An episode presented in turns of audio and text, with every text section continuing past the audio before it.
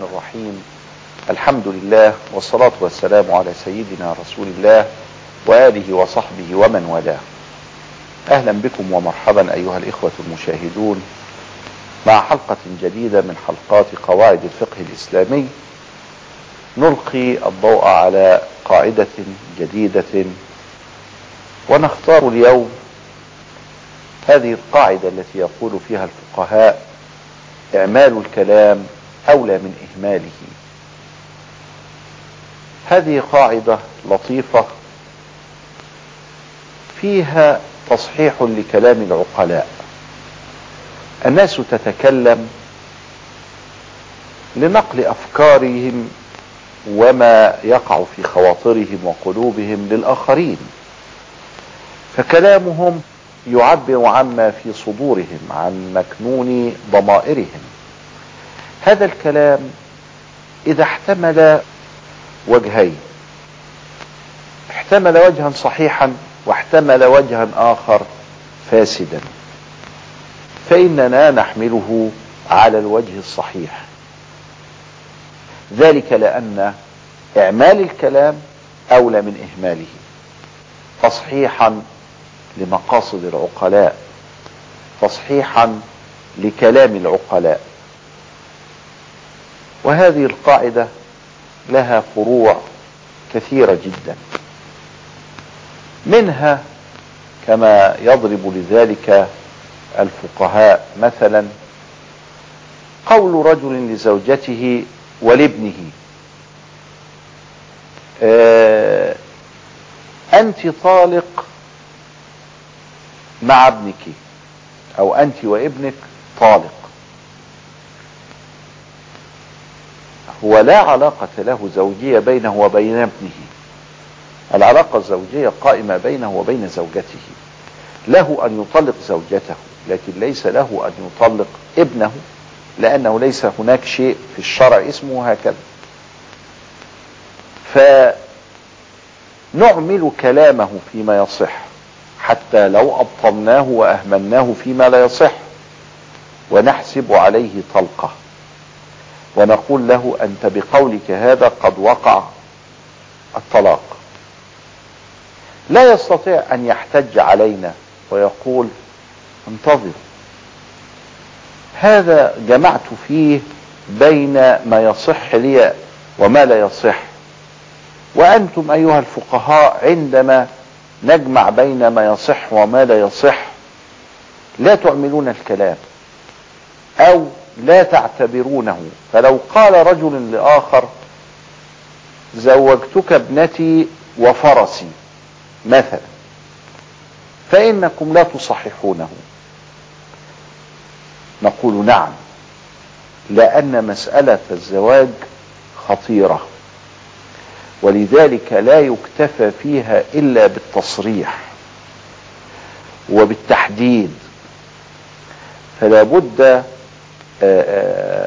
هنا من التصريح والتحديد. وعلى كل حال، فلما قال له: زوجتك ابنتي وفرسي، فإن زواج البنت يتم والفرس يلغى ولا يعتد به.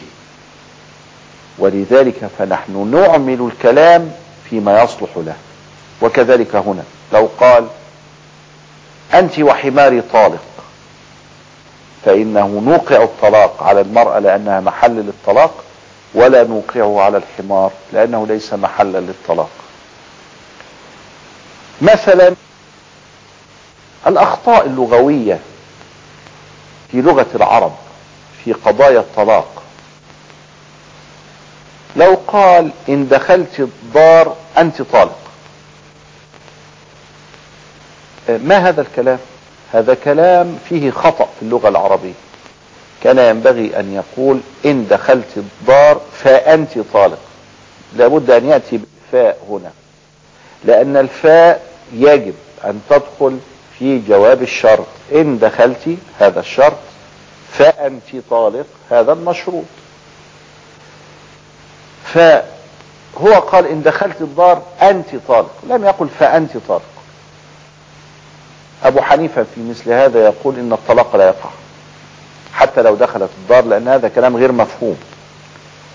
ولكن الشافعية يقولون إعمال الكلام أولى من إهماله، ففي هذه الحال كأنه قال الفاء، فإن دخلت الدار طلقت، وذلك لأن الشروط اللغوية أسباب شرعية.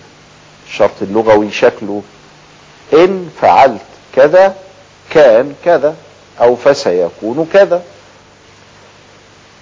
العلاقة بين الشرط والمشروط اللغوي في اللغة العربية هي علاقة سببية، والسبب عند الفقهاء هو ما يستفاد من وجوده الوجود ومن عدمه العدم. مثل بالضبط زوال الشمس، إذا زالت الشمس وجب الظهر، إذا لم تزل الشمس بعد لا يؤذن الظهر يبقى لم يجب الظهر.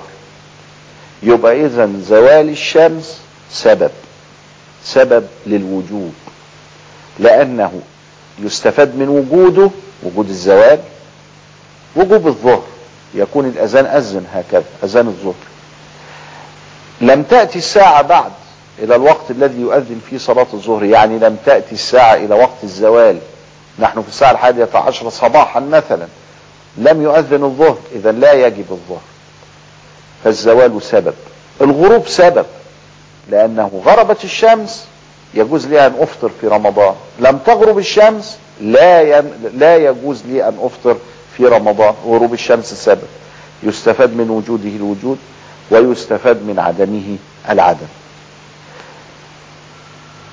إذن فالشروط اللغوية أسباب شرعية، فإذا ما دخلت المرأة الدار فإنه يكون ذلك سببا في طلاقها، وإذا لم تدخل يكون ذلك سببا في عدم طلاقها. إذن فالشروط اللغوية أسباب شرعية. قاعدة لطيفة تنفعنا هنا في قضية إعمال الكلام أولى من إهماله. ولكن الحقيقة أن إعمال الكلام أولى من إهماله إذا كان هذا الكلام معتبرا ويحقق المقصد. فهناك أمور لا نستطيع فيها أن نعمل الكلام، وكما ضربنا مثلا لذلك الزواج. لو قلت لأحدهم على لهجة أهل مصر مثلا أعطيتك ابنتي معناها عند المصريين أنه قد زوجها له، ولكن كلمة أعطيت هذه ليست من الكلمات الشرعية التي استعملها الشرع الإسلامي في الزواج. استعمل الشرع زوجتك ابنتي، استعمل الشرع أنكحتك ابنتي، لكنه لم يستعمل أعطيتك ابنتي. فلو قال شخص لآخر أعطيتك ابنتي يقصد الزواج لا نعمل كلامه لشدة خطورة الزواج، لأن الزواج ستبنى به أسرة، سيكون هناك أطفال ونسب لهؤلاء الأطفال، سيكون هناك وجوب للنفقة من قبل الزوج والطاعة من قبل الزوجة، سيكون هناك ميراث بينهما، سيكون هناك حياة أخرى تترتب عليها كثير جدا من الحقوق، ولذلك هو خطير جدا. ولذلك ومن أجل هذه الخطورة لا يمكن إعمال الكلام إلا على وجه مخصوص. إذن هذه قاعدة أغلبية، غالبا ما نعمل الكلام، ويكون غالبا إعمال الكلام أولى من إهماله.